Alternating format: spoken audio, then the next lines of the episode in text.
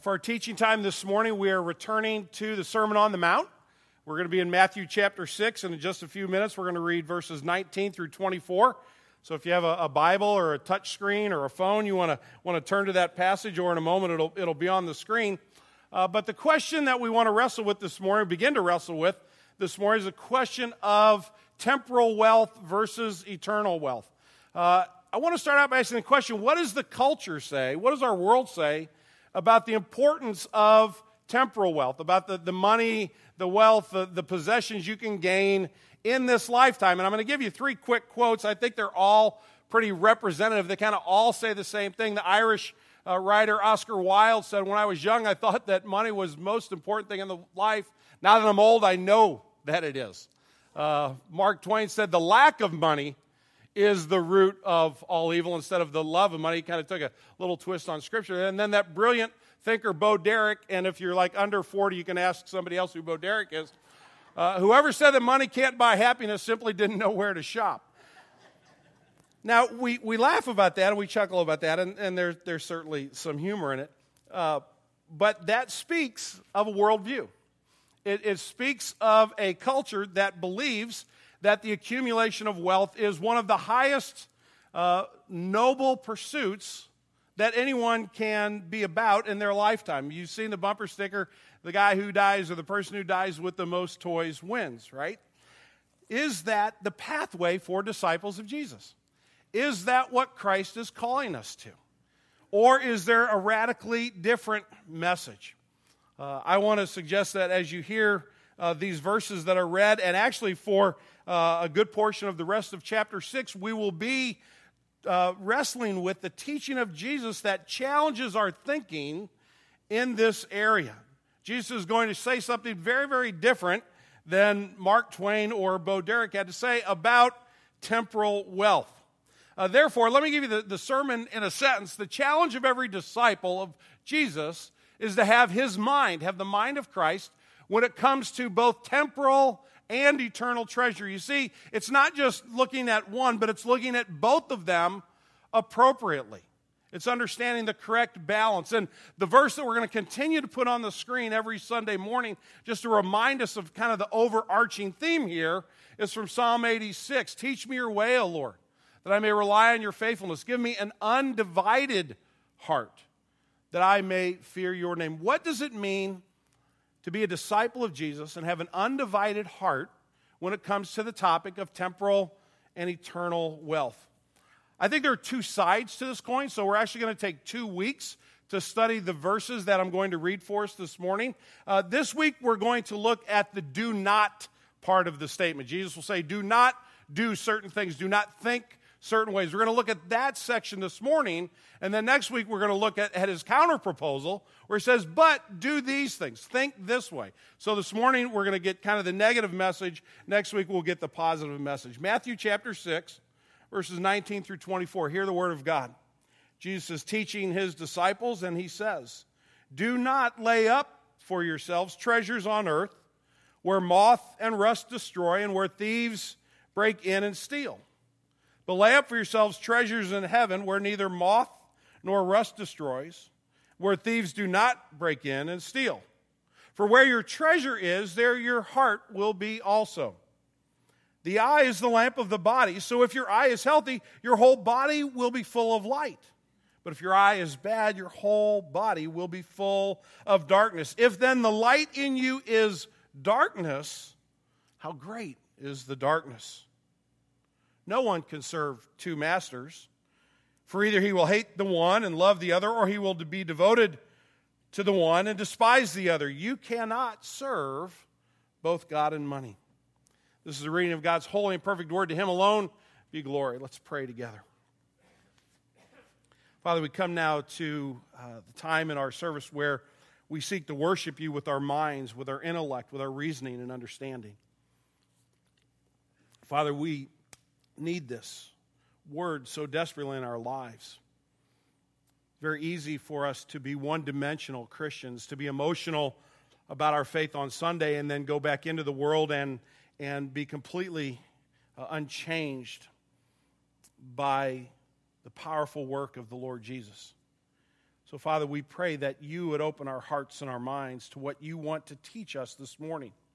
Lord, you're hitting close to home here, talking about wealth, and we're Americans living in the 21st century, and that's one of our gods. It's one of our idols. It's one of the things that we worship. If we're going to be honest about it, that's the truth.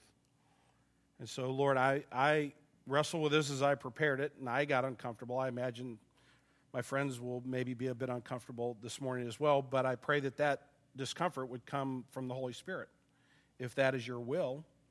And if there are areas in my life, if there are areas in our lives that need to change, either in simple ways or in radical ways, we pray above everything else that you would create within us undivided hearts that would be devoted to the Lord Jesus first, and everything else a radically distant second. So, Father, I pray that you would open our hearts and minds. Don't let me say anything I shouldn't. Father, don't let me stand in the way of what you want to teach us this morning. Forgive me my sin. Lord Jesus, please come and teach us. We pray in your name. Amen. Well, I'm going to give you four observations out of this text this morning, and every one of them is going to start with the same phrase. The phrase is this: when it comes to temporal wealth, don't.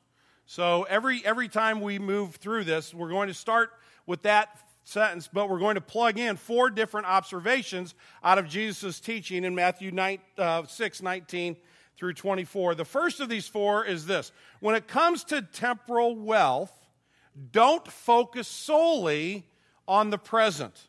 Don't focus solely on the present. Look at verse 19. Do not lay up for yourselves treasures on earth. Why? Where moth and rust destroy, and where thieves break in and steal. Now, there's a couple of notions to this idea of lay up. What exactly is Jesus talking about there? Well, on the one side, there's the technical definition, which simply means don't amass, don't store, don't hoard wealth as a means for personal security, because it will always disappoint. Why will it always disappoint? Well, because you have a lot of things working against you as you're trying to lay up your treasures on earth. You have moths and rust, and you have thieves that break in and steal. In other words, the creation itself is hostile against you. You have things working against you. If the notion is to lay up as much as I can in this lifetime, there are going to be things that fight against that. It doesn't fail. Every spring I put my sweaters away, and I get out the mothballs, and I zip them up, and I take really good care of them, and I put it away, and it never fails. And when I come back and I open them up in the mid to late fall, there's always going to be at least one that a moth got to.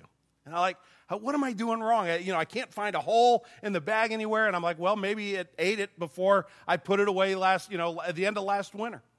Creation itself is working against us. But there's also our fellow man, is there not? If anybody in this room has ever experienced identity theft, that's a miserable, miserable thing to have happen to you. Remember when Schnucks got hit by that, I think it was about a year or so ago. I was out of town about, maybe a month after that happened, and I was with a friend, and we were at a golf course, and we were going to play a round of golf, and I gave them my card, and I didn't get dinged in the Schnucks thing, but we shop at Schnucks. And so I handed the woman my card, and my account had plenty of money in it to play around a golf, and she said, I'm sorry, this has been declined. Isn't that a great feeling when that happens to you? Don't you just love that? You just look at, hey, everybody, look at me. My card's been declined. Don't you wonder what's wrong with me? So I'm like, no, run it again. And she I said, well, maybe it's, because this deal that happened. And say, well, somebody that's ever been in that situation knows that even our fellow man is out to get what we think is ours. And so Jesus says it would be really inappropriate, it would be really wrong to focus solely on the present and just trying to amass and hoard all of this wealth. But there's more to it than that, just kind of the technical explanation, the actual action itself. There's also this notion of do not lay up means gaining temporal wealth at the expense of your eternal investment. You see, if you're busy with one, you may tend to neglect the other. So a simple question that we could ask coming out of this passage on this first point is, how much time this week did I spend intentionally laying up eternal wealth? Now, that may be a bit of a nebulous question. You may say, well, Tom, how do you go about that? And this is a great commercial because, like I said, come back next week. We're going to talk about that. So you got to at least be here for 2 weeks in a row. We're going to talk about what that means, but I think if you've been a disciple of Jesus for even a little bit of time, you understand that notion. What does it mean to have the emphasis of my life, regardless of what my earthly career is? You don't have to be a preacher, you don't have to be a pastor, you don't have to be a church staff to take seriously the discipleship of the Lord Jesus and his calling on our lives to make sure that we are busy about investing in eternity. And if we're consumed with one, it will come at the expense of the other. So Jesus begins by saying, when it comes to temporal wealth, don't be focused solely on the present. The second thing Jesus teaches in this passage is when it comes to temporal wealth, don't ignore your own behavior. Look at verse 21. For where your treasure is, there your heart will be also. Where your treasure is, there your heart will be also. If I were preaching that sermon, and praise God I wasn't the preacher of that sermon, I would have flipped those two things. And I would say, find out where your heart is, and then you'll discover the things that you treasure. And Jesus says, no. Look at the stockpile. Look at wherever you're spending your time. Look at whatever it is you're amassing. That describes the condition of your heart. And so Jesus says, when it comes to temporal wealth, don't ignore your behavior. Your treasure is that which provides true security in life. You see, Jesus isn't speaking against treasure in this passage of Scripture. As we'll discover a little bit more next week, he's just wanting to get us to the correct treasure.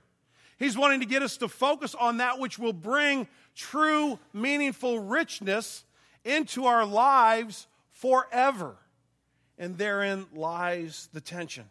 And so Jesus says, if I look at your treasure, I will be able to see the thing you assume is providing you security and providing you life. Because your heart is what? Your heart is that emotional attachment, is it not? You say to somebody, I love you with what? All my heart. You're trying to express your undying devotion, that there is no divided heart within you, that you are attached to this person. You want to love this person well. So you say, I love you with all of my heart. You're my highest priority. You are that which I most cherish. And Jesus says, I can look at your behavior and I can see whether or not you cherish an eternal treasure or you have more of a heart connection to a temporal treasure. And again, just notice the order. Treasuring reveals the true condition of our hearts. I was reading recently an article that was written back in January of this year in the New York Times, and the title of the article is, When is Enough Enough? And this particular article was not looking so much at our culture in general as it was kind of the new generation of bankers that are coming along, folks that are between, let's just say 40 and younger, and kind of how they were looking at the world, but the notion was under the idea, how much is enough? And he gave, the author of this article gave an absurd example of how our lives can really get out of whack on this idea of our heart being in the wrong place. And he talked about a man at a company called McKinsey and Company who's trying to change the firm's culture. He says he was doing so to make sure that the company was not linked to more scandals like the one involving former executive, and I'm not sure I can pronounce this guy's name, Rajat K. Gupta. Mr. Gupta was said to be worth $100 million when, according to authorities, he risked his reputation and freedom to supply insider information to his billionaire friend, Mr., and I can't even begin to pronounce his name, who ran the Galilean group, a hedge fund, and had talked of an investing idea Mr. Gupta had. $100 million, and he risked it all and ended up losing the vast majority of it because it wasn't quite enough. Where your treasure is, there your heart will be also. When it comes to temporal wealth, don't ignore your behavior. Thirdly, when it comes to temporal wealth, Jesus teaches us here, someone on the similar lines of not ignoring your behavior, don't trust yourself. Look at verses 22 and 23. Jesus is going to do a little metaphorical teaching now. The eye is the lamp of the body. So if your eye is healthy, your whole body will be full of life. But if your eye is bad, your whole body will be full of darkness. If then the light in you is darkness, how great is the darkness? What Jesus is saying here is that if you assume that you're seeing clearly, you're in probably a dangerous position. You are at a vulnerable place. If you just go through your life saying, the decisions I am making about the accumulation of temporal wealth are perfect, I have no problems, this is not an issue in my life, chances are you may stub your toe at some point. Chances are you're not looking at things maybe the way you should. When we were on vacation, we were staying at a friend's guest house. I think I may have mentioned that last week. They had a pool table. And we were playing pool one evening, and I was walking around the pool table, and we were inside, and it's a warm summer evening, so I'm barefoot. I got on a short and t-shirt, and I'm looking at the pool table, right? I'm looking over here, and I'm walking around the table to kind of figure out what's the next shot I'm going to miss and lose the game for my team. I'm the worst pool player in the history of the world. And as I'm walking around the pool table, I wasn't watching where I was going. And in the corner over here of the pool table was one of these Bowflex weight machines, which is all metal. Okay? And I'm walking around the table, and I'm walking a pretty good clip, and I'm looking at the table, and I walk right into the Bowflex machine. I absolutely shattered one of the toes on my left foot. You should feel very bad for me. It really hurt a whole lot. And it immediately swelled up. It got to be about 3 sizes bigger than it should have been, and my whole front part of my left foot turned black and blue, and I almost missed my golf game 2 days later, which would have really been a disaster. But I assumed I knew the way. I assumed I could walk around the pool table and nothing would be problematic with that. And in the safety of this wonderful, beautiful guest house, I broke my toe. Jesus says, don't trust yourself. Don't assume you know where you're going and that you're okay. That puts you in a very precarious position. Conversely, I think what he's saying here is assuming you don't see as well as you could might be the better place to begin. If your eye is bad, I think that's probably a rhetorical statement. I think Jesus is probably saying your eye is not as good as you think it is, so be careful not to trust yourself. It would probably be wise if you got into the spiritual discipline, disciples, of checking your motives on a daily basis, of looking at your own heart and trying to look at it as clearly as you possibly could. I want to come back to this article just for a second and read you a little bit more of what the author went on to say, now in particular about this group of people to whom he's speaking, the young bankers. And he said those young bankers may be asking themselves questions about what is enough that previous generations did not and still don't. When you ask people, and talking about folks in this group, what's your number? They'll throw out one and say 10 million, he said. When they get there, I can't tell you how many people say, well, maybe I need to work on another couple of years and get it to 12 or to 15 million. When you ask them what's changed, they're baffled. They do not know. The notion that the way I think and the way I approach temporal wealth is always automatically correct is a dangerous place to be. And Jesus says, don't do it. Don't go there. Don't trust yourself. Fourthly, not only does Jesus call us to not focus solely on the present, to not ignore our behavior, and to not trust ourselves. And when it comes to temporal wealth, Jesus also says, don't attempt the impossible. Look at verse 24.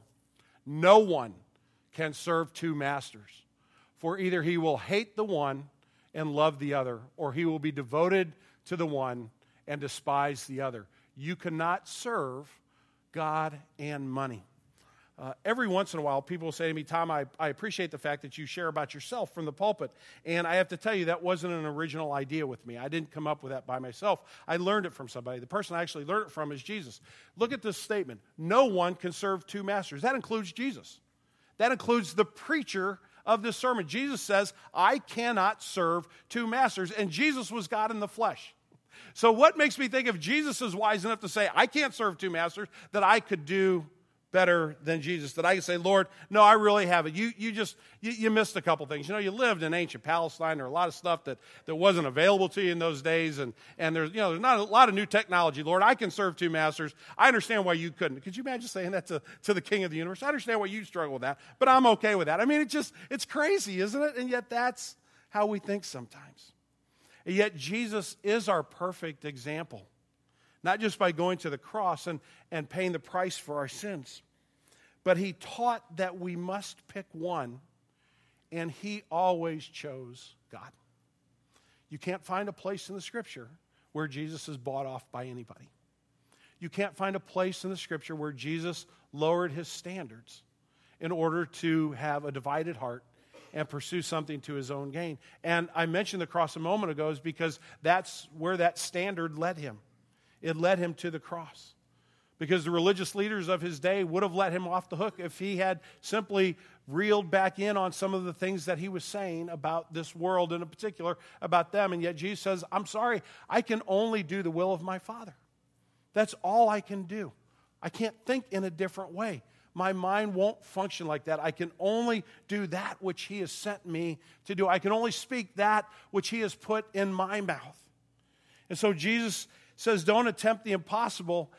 But he doesn't exclude himself. He says it's the same for all of us who carry around a human body.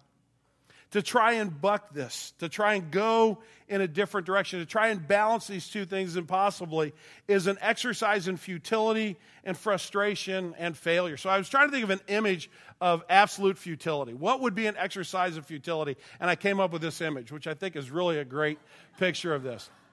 How many times is this kid going to win this fight? It's not going to happen. Unless you're making a movie and he has like some superhuman strength and he can fly around the guy and, you know, and make it make-believe. But 1,000 times out of 1,000 times these two people wrestle, that guy over there is winning. It's impossible for him to win that battle. Put your name, careful where you put it because they're not dressed appropriately, but, you know, right? I'm going to write Tom right there on his shoulder and serving two masters over there. It's literally impossible. Jesus says, why would you bother to attempt the possible, impossible? Not only because it won't work, but also clearly from this passage of Scripture, it's not in your best interest. Jesus isn't telling you to be careful about how you approach temporal wealth and telling me to be careful about how we approach temporal wealth with an eternal mindset because he wants to rain on our picnic, because he wants us to be miserable.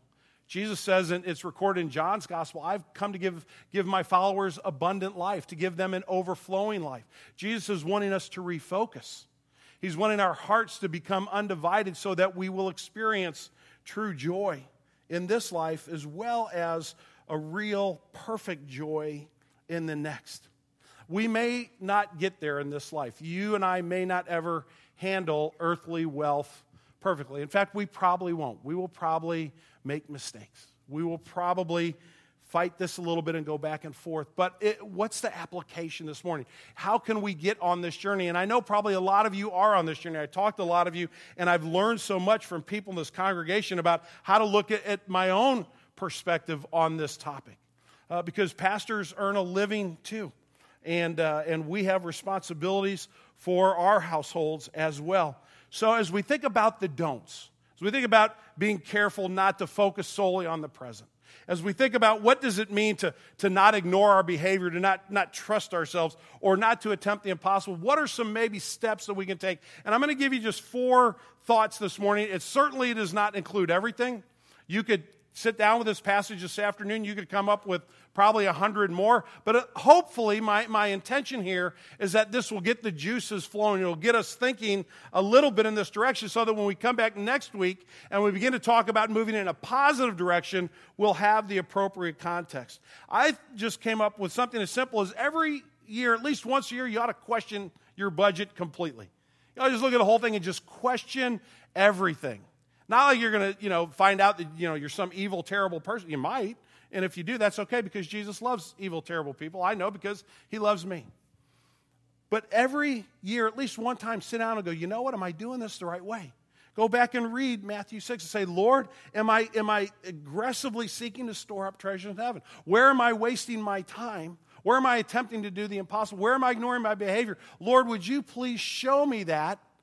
And I'm going to look at my checkbook to find the answer. I'm going to look at how I'm actually living my life, and I'm going to question everything. My guess is, because I tried this week, and I'll tell you, it's a painful process. You're going to find some stuff, and you're going to go, that just doesn't feel very good. But that's God's Holy Spirit working in our lives, which leads me to the second suggestion this morning, and that is repentance and alignment. Repentance means acknowledging that I haven't gotten it right.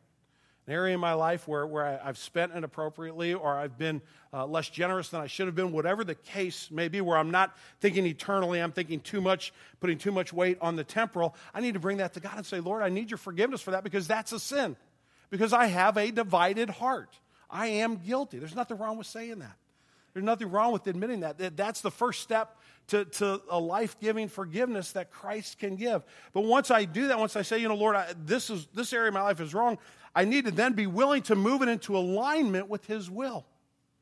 I need to be able to say, okay, Lord, I want to be able to shift here.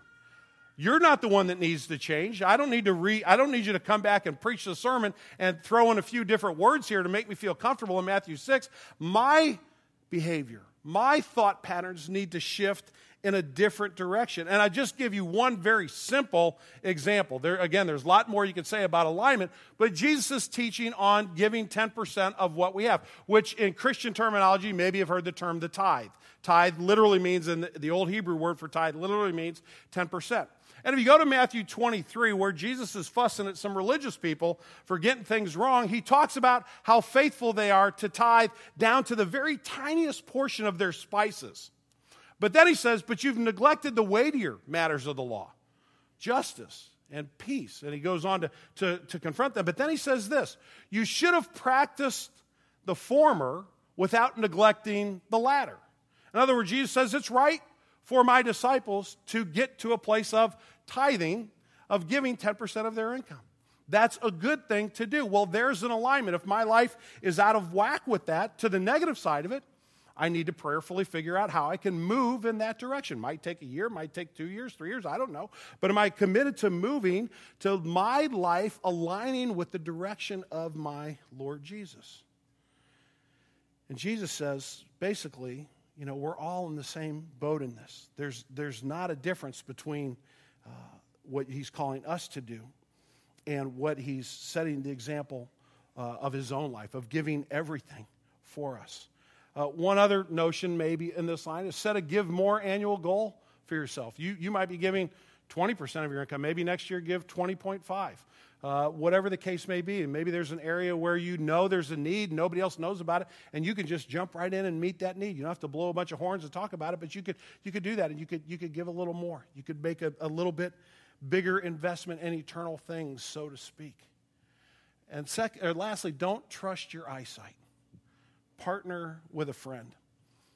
That's just coming back to these verses earlier where Jesus says, chances are your eye has some problems. I had 20/20 eyesight when I was younger.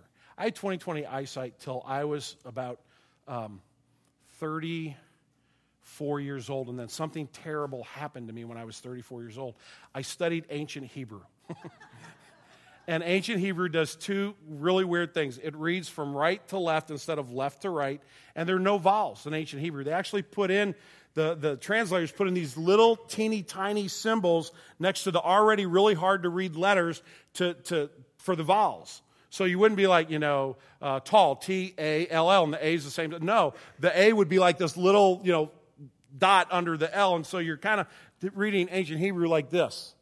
And that's where my eyesight went. That's where I began to lose it, so that now if I take these glasses off, sermon would be like, you'd probably rather I preach without glasses because I can't read that right there, and sermon would go a whole lot quicker. But when I put it on, I can see it. I think what Jesus is saying is you got to get some new glasses.